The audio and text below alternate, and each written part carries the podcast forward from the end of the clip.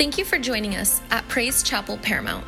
We hope you enjoy this message from our Sunday sermon series, 30 for 30.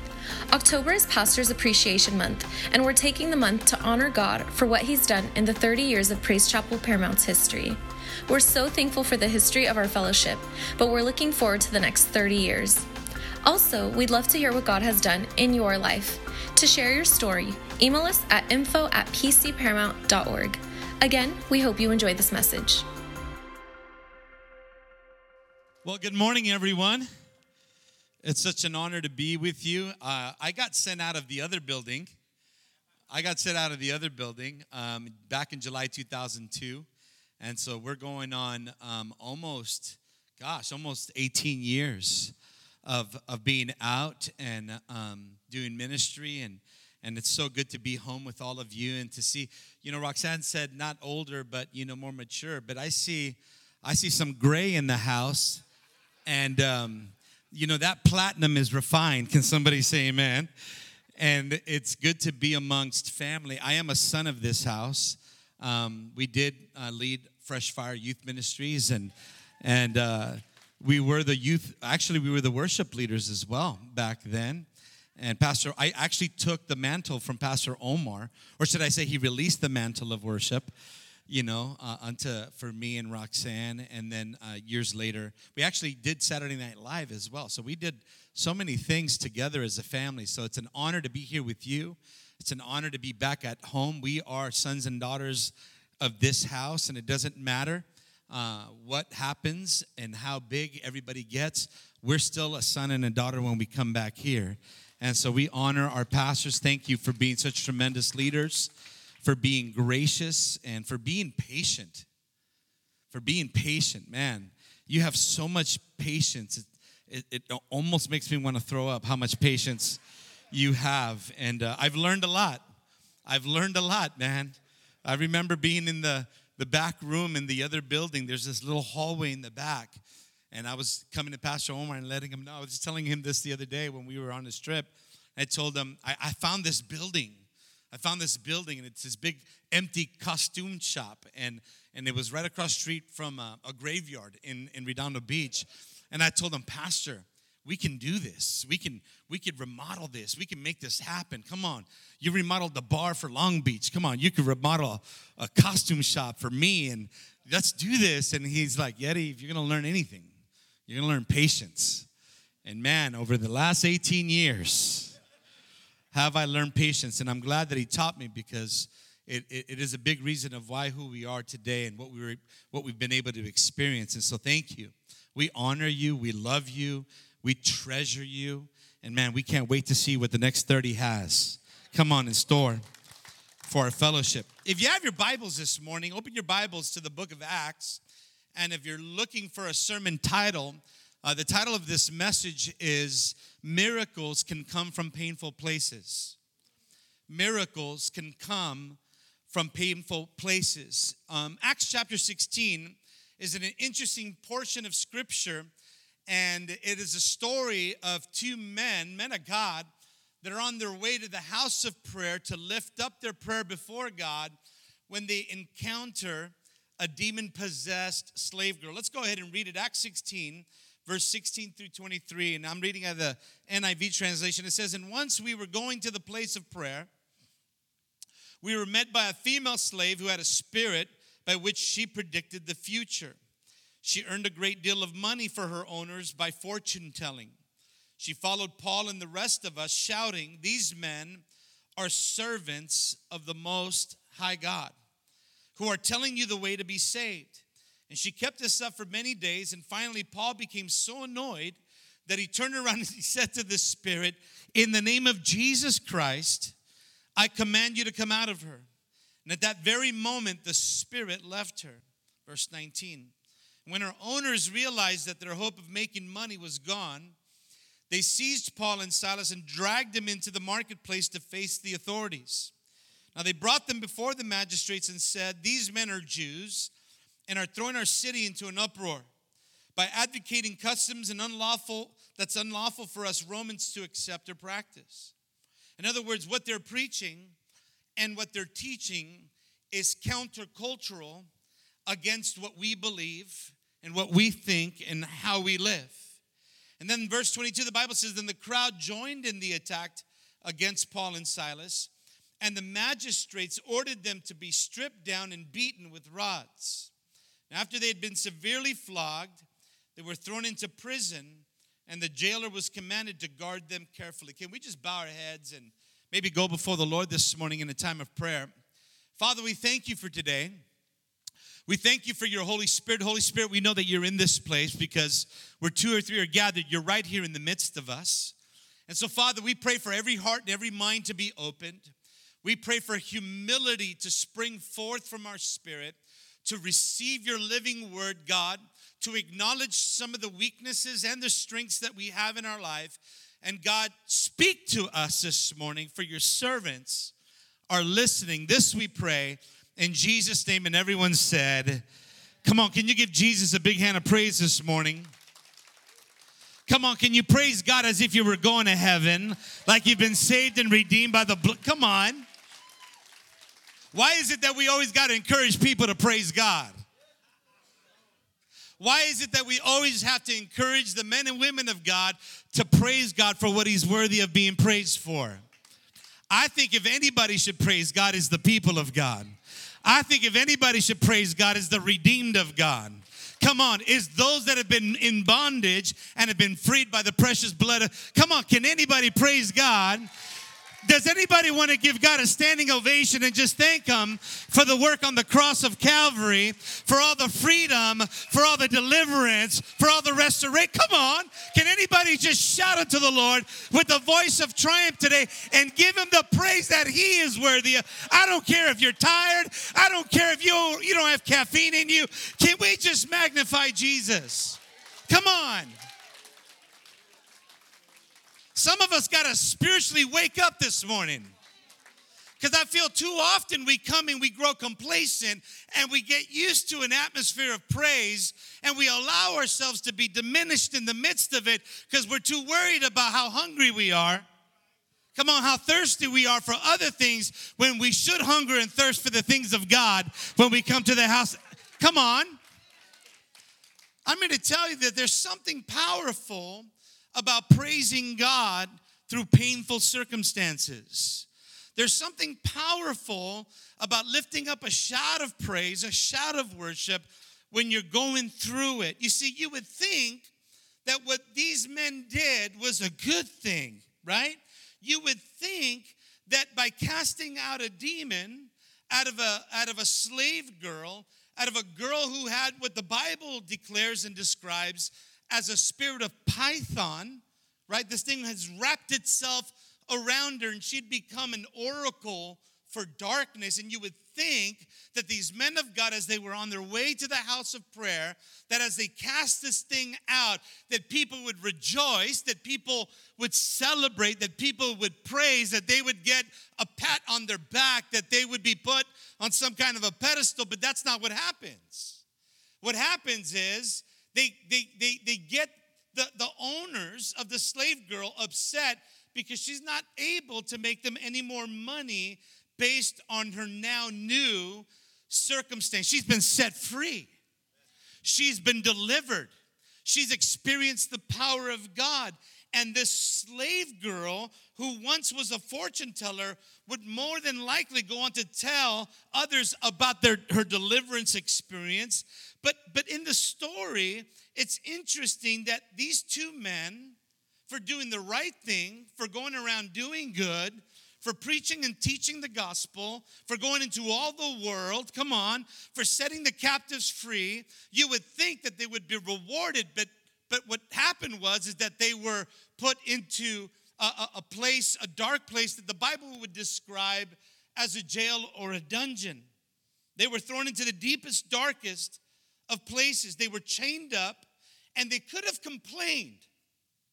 They could have complained about their situation. They could have complained about their circumstance. They could even start, they could have even started to draw comparisons to where they are as opposed to where everybody else is. I want to remind you this morning that miracles can come from painful places. That miracles can come from painful places. And I don't know who this message is for this morning. You might be sitting here and you might be experiencing a painful thing in your life. You might be going through a struggle. You might be going through a painful circumstance. You might be going through a painful physical, medical, emotional, psychological, or even spiritual condition.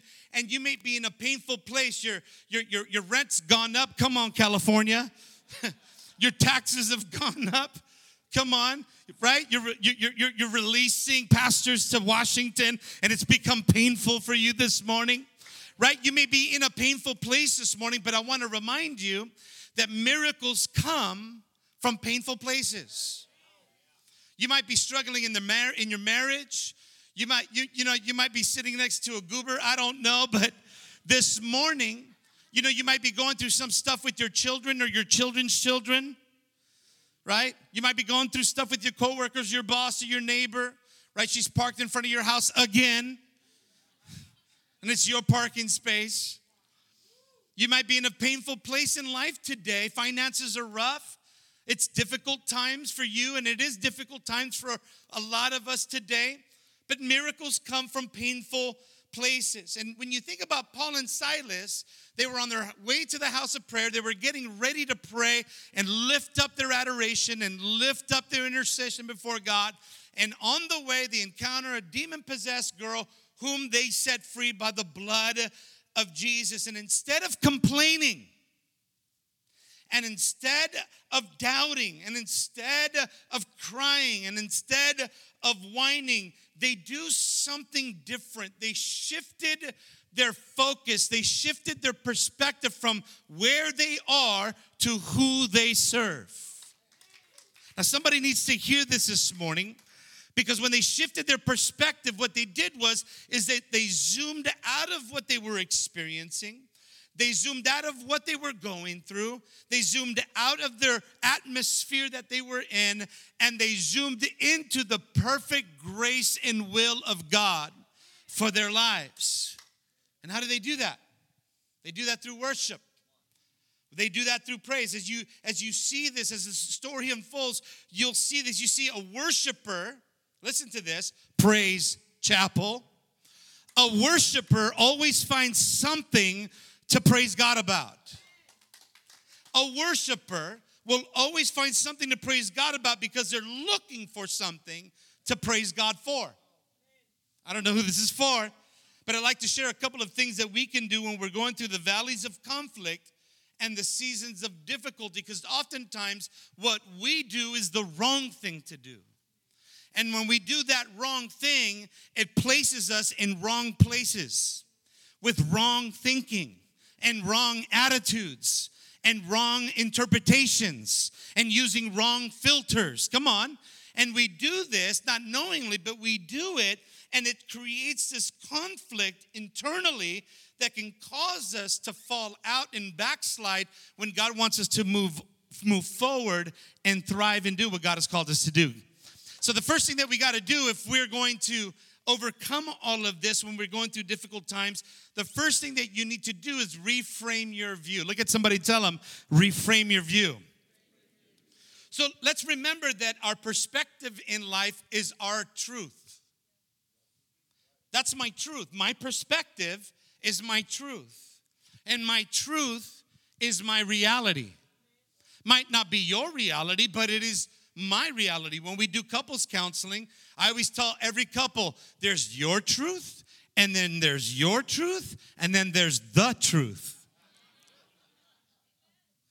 Because your truth is your perspective, which is your reality, while your truth is your perspective and it's your reality. My, my assignment is to get you to the truth.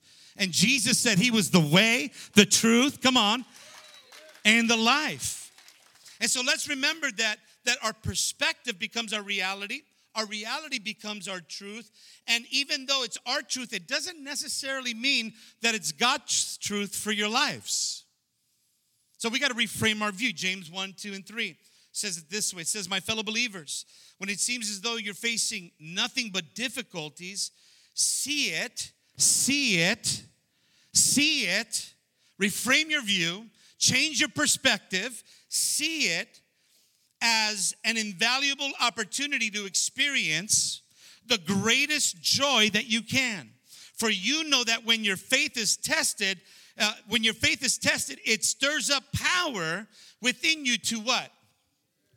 To what? So you got to see it. You got to reframe your view. You got to change your perspective. You got to change your truth. You got to change your reality so that when your faith is tested, it can stir up something that's within you to endure what you're going through. Now, I wish we had some more people in the church today that when their faith was tested, it stirred up some power within them to endure some things. In fact, all things that they go through. In fact, I wish we had some more people that when they were faced with difficulties, that it stirred up some power and they saw it as an opportunity for God to show up and to show off. I wish that we saw those things as an opportunity to praise God through so it would shift our perspective to where we are and what we're going through to what God can do. And we know that God can do all things through Christ, that we can do all things through Christ who strengthens us. I wish we had some more men that, when hit with the hardship, saw this as an invaluable opportunity to experience the greatest joy of the calling of God on their lives. You see, somebody needs to give God some praise for empowering us to do all things. Sometimes we diminish, you know, I, I, I love this, this verse in this song. It says, that, that worship is my weapon. It's my weapon. And I, you see, we'll go through stuff as Christians. The Bible says that it rains on the just and on the unjust. That, that you and I are both going to experience hardship. When you look at Paul and Silas, you think they don't deserve being stripped down naked and beaten with rods and then thrown into a prison for setting a captive free. Right? It, it doesn't make sense that people that serve God and love God and give to God and worship God and sacrifice to God, it doesn't make sense to the common man that you and I would have to go through some stuff in life. That there are expiration dates on all of our lives. And so we will lose family and friends to death. Why? Because of sin. Not because they sinned, but because of the, the sin of all humanity. Everybody tracking with me? So death is a part of life, but we know for the Christian, it's not the end, it's only the beginning, right? We know that we're all gonna experience hardships in one way or another. We are not um, separated from that truth in life, but the reality is this is that in all these things, we can be more than conquerors. In all these struggles, in all these battles, in all these situations, we can overcome. And, and what bothers me today, if, if I could just keep it real this morning, it, can I keep it real with you? I mean, I'm back home. I, I, I like to keep it real with you guys this morning. I, I, I find it really disturbing when Christians have a complaining spirit attached to them. They complain about everything. I mean, they're just whiners and complainers. And the reality is is that when you whine and when you complain, you're creating a new reality for your life. You're creating a new truth for your life. It bothers me when Christians compare themselves to other Christians. I love what Craig Groeschel said. He said, the, the, the, the, the fastest way to destroy something beautiful in your life is to compare it to something else. Because we like to draw comparisons.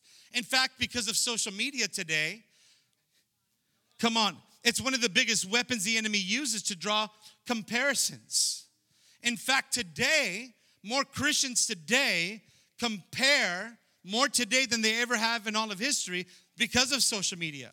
Because we see other people's highlight reels and we think that that's their reality and it's not the reality. That's that's their highlight reel. Right? But we compare ourselves to their highlight reel. You know, I would even dare say that churches have a problem of comparing themselves to other churches. And if you're not careful, you start becoming that kind of Christian that says, Well, I wish my pastor and my leader was like this pastor and this leader. You know, you quote other churches and other leaders more than you do your own leadership.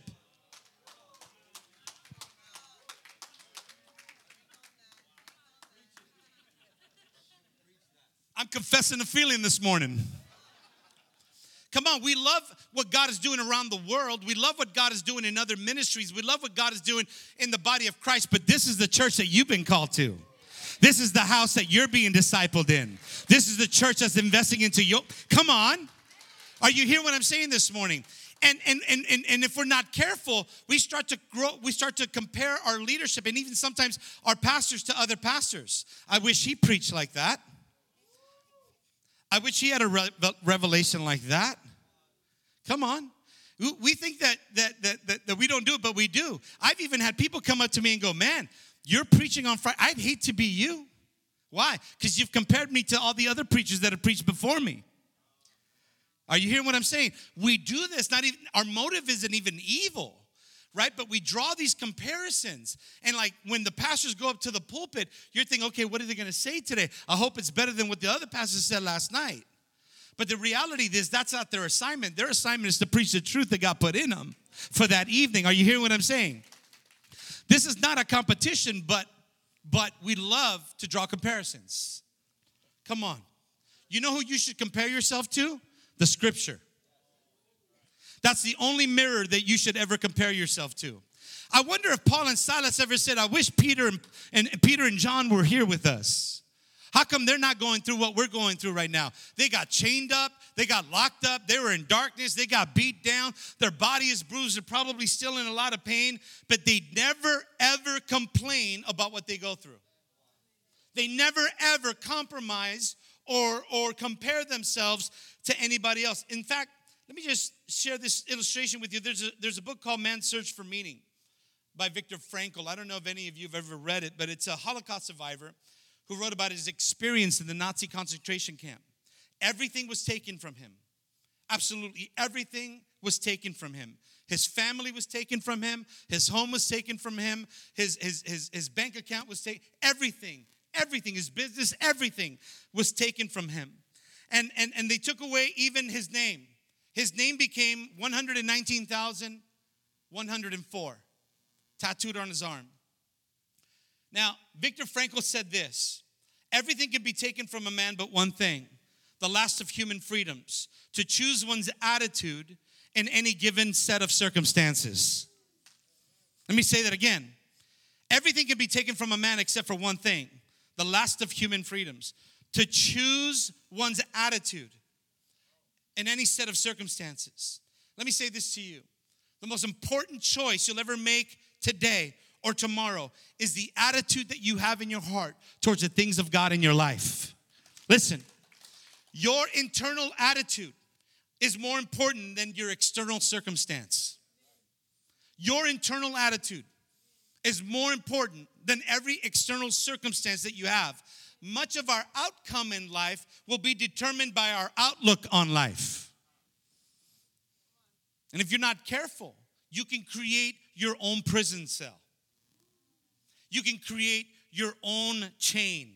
You can create your own bondage by the things that you speak. But if you decide right now that no matter what happens at the end of the day, like the Holocaust survivor, you might be stripped from everything, but I'm gonna have a different perspective on what I'm going through because I can serve a God of miracles. Come on. You might, you, you, you can't strip my ability to respond like my Jesus. You can't strip my ability to respond like Paul and Silas. So, what does Paul and Silas do? We know the story. Paul and Silas begin to worship God. They begin to worship God with their life. They begin to worship God in the midst of all their pain, in the midst of all their turmoil, in the midst of everything that they're going through. They worship God. But if we're gonna have a different perspective, if we're gonna create a different reality, then we're gonna have to shift our focus away from what we're going through to the God that can get us through it. We're gonna have to get our eyes off of the pain. And, and I'm not disqualifying the pain, it hurts. It hurts to go through stuff, it hurts to experience hardship. But God can get us through that if we'll just refocus. And how do they refocus? How do they refocus? There are a number of things that they do to refocus. I want to read Romans 8 18 real quickly to you. It says, I am convinced. This is Paul, the same one that was experiencing that dungeon, that darkness, that pain. It says that I'm convinced that any suffering we endure is less than nothing compared to the magnitude of glory that is about to be unveiled within us. Everyone was locked up in that prison. Everyone in that prison was locked up. And who should have been crying? Paul and Silas should have been crying. Who should have been complaining? Paul and Silas should have been complaining. Who should have thrown in the towel? I'm done with Usher's ministry. I'm done with life group. I'm done with worship. How can I get this beat down by doing what's right for God? Well, you know what? You're just becoming more and more like Jesus because he was about doing his father's business and he got a serious beat down and took your sin and my sin to the cross and on the third day rose again. Come on, so that you and I could worship him and know that if he went through it, we're gonna go through it. If we if he struggled, we're gonna struggle. Listen, if he was betrayed, we're gonna get betrayed. Come on. By the world's standards, Paul and Silas should have been should have given up. They should have thrown in the towel. They should have gone into a state of depression.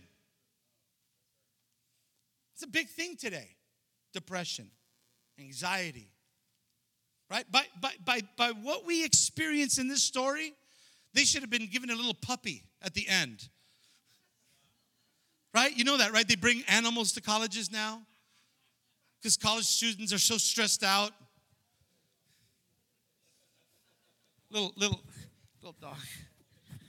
I'm so stressed. Need a puppy to pet.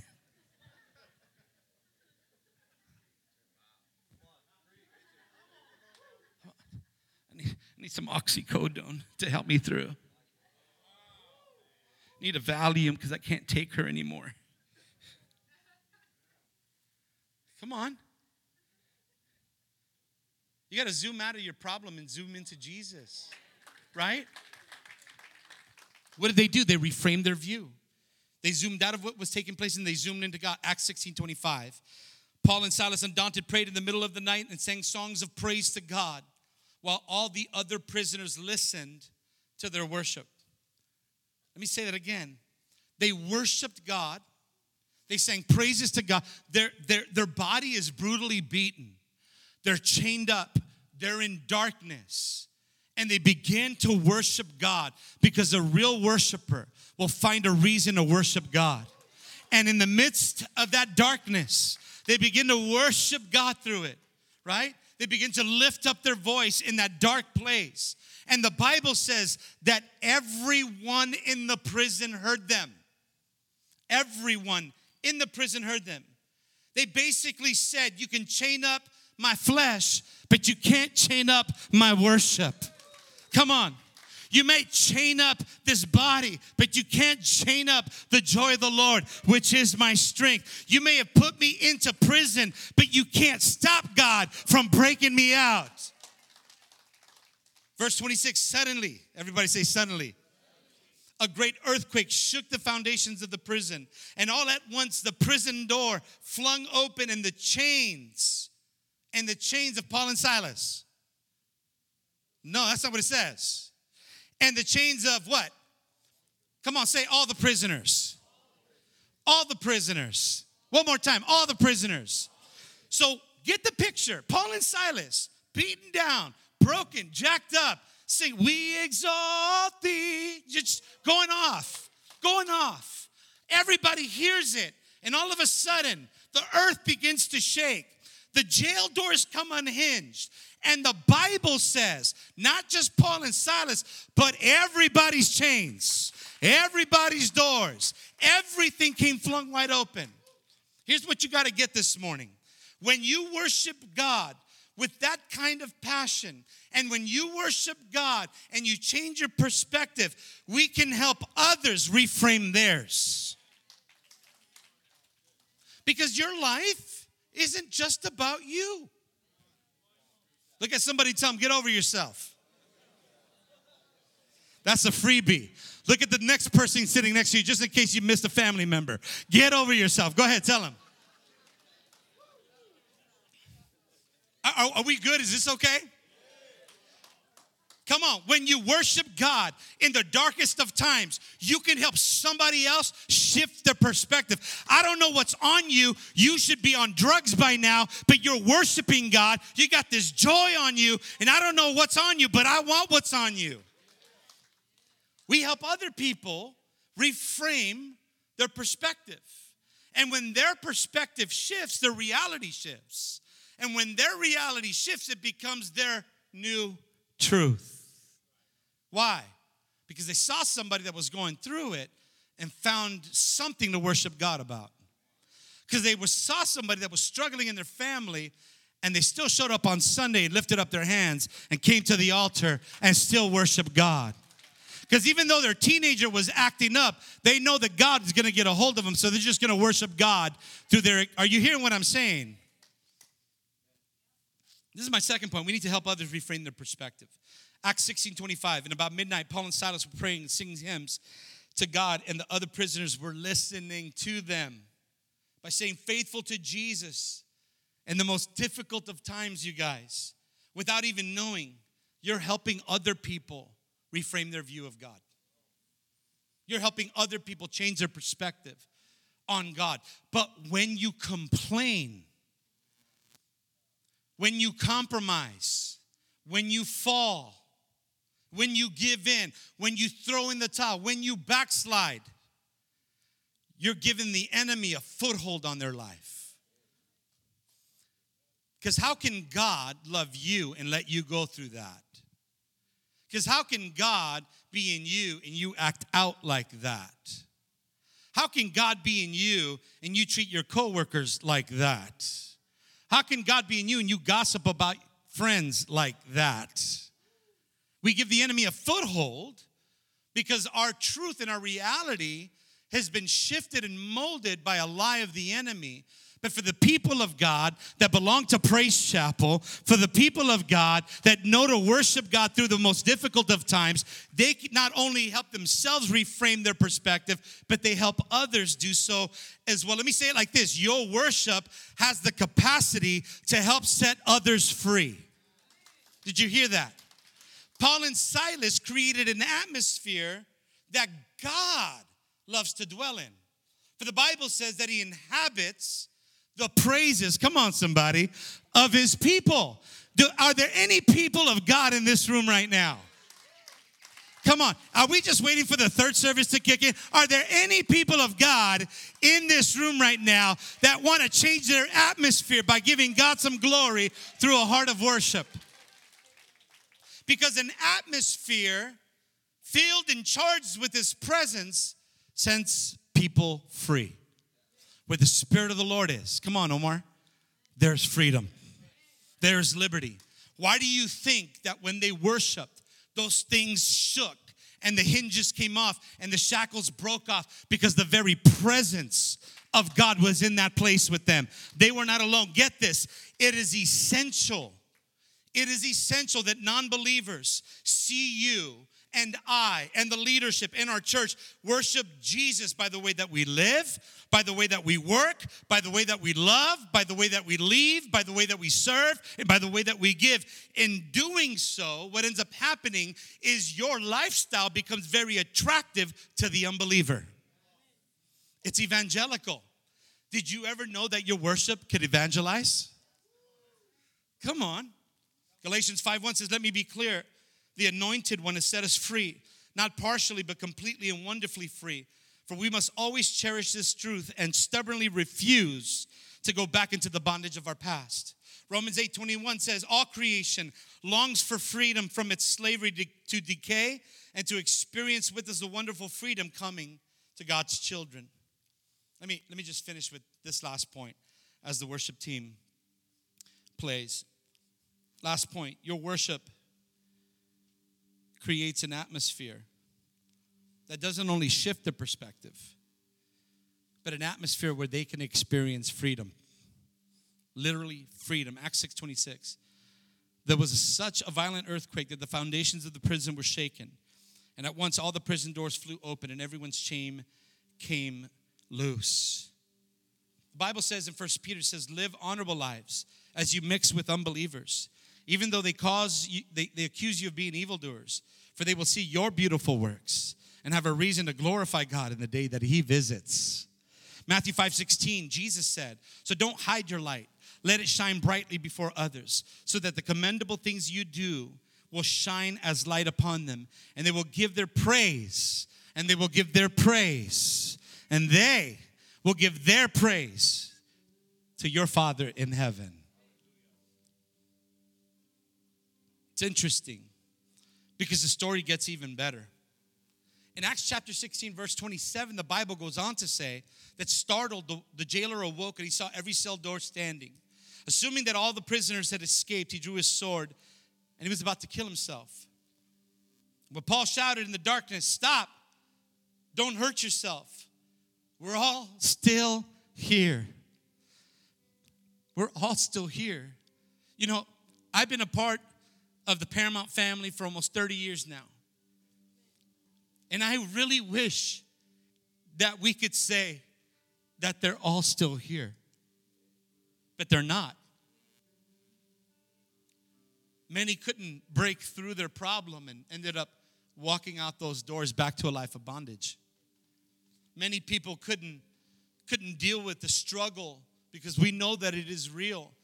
And instead of praising God and finding a reason to worship God, they decided to throw in the towel and go back to a life of sin when they should be leaders and pastors pioneering churches today. We've seen this. Paul said, Don't go anywhere. We're still here. And I wish I could say that about a lot of the kids that were in Fresh Fire back in the days, because a lot of their friends are out pioneering around the world. I wish I could say that about a lot of men and women that I hold dear to my heart that were a part of our movement, but they're not here today because they compromised by comparison. They compromised by complaining. They compromised by wishing that we did this like this other church. When in reality, God was doing a new thing in this place. But Paul says, don't kill yourselves. We're still here. And I'm glad that the people that are in the second service are still here this morning. Come on, giving themselves to Jesus. And listen, while you've been chained up to some emotional trials, filled with mind battles, while the enemy said, here's what you get for doing good and serving God, while you've been while you've been praying and believing God, while you've been loving and interceding, while you've been forgiving and sacrifice sacrificing, your reward is another raging storm? Could you imagine Paul going, Man, I don't deserve this, but he doesn't. Not a once does Paul or Silas say, Why am I here? Why am I going through what I'm going through? Why is this happening to me? No, they worship God. And, and, and, and I just want to change your perspective a little bit this morning. Can it be? Can it be that the very thing that you're going through isn't about you? Can it be that the very thing that you're experiencing isn't about you? Can it be that the the affliction and the hardship that you're going through right now, the, maybe even the persecution, really isn't about you.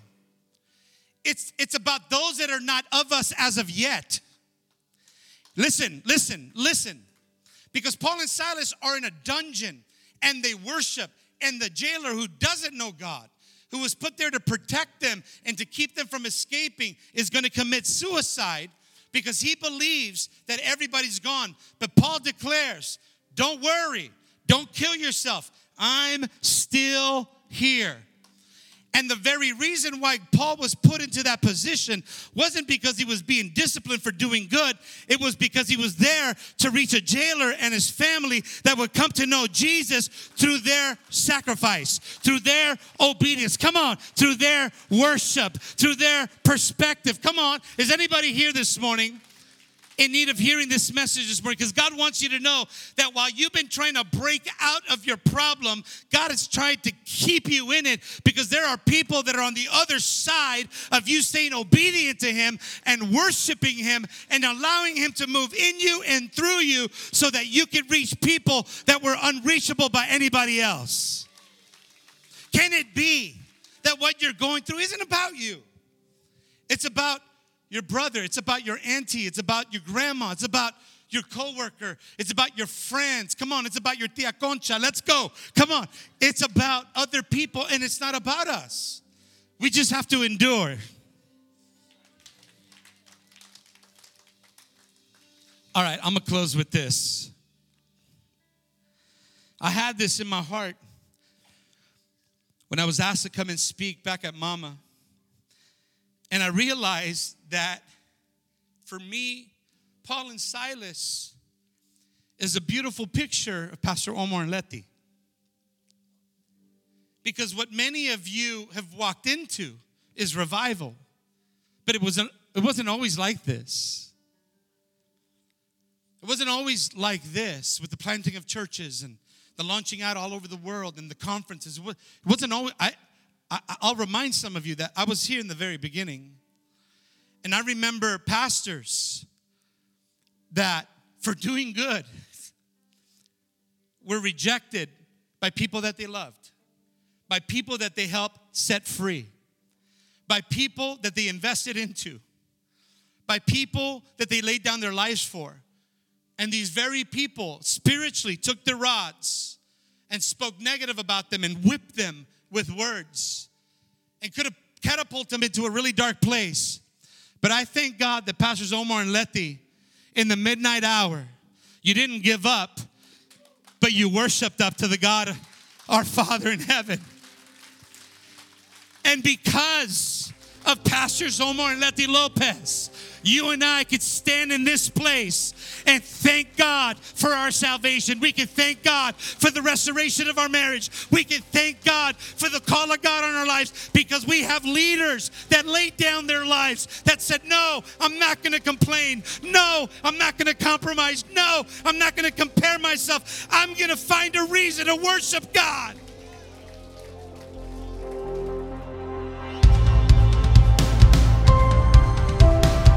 Hey, thanks for listening to this week's message from Praise Chapel Paramount. If you want to stay connected, follow us online with Facebook and Instagram at PC Paramount, or visit our website at praisechapelparamount.com.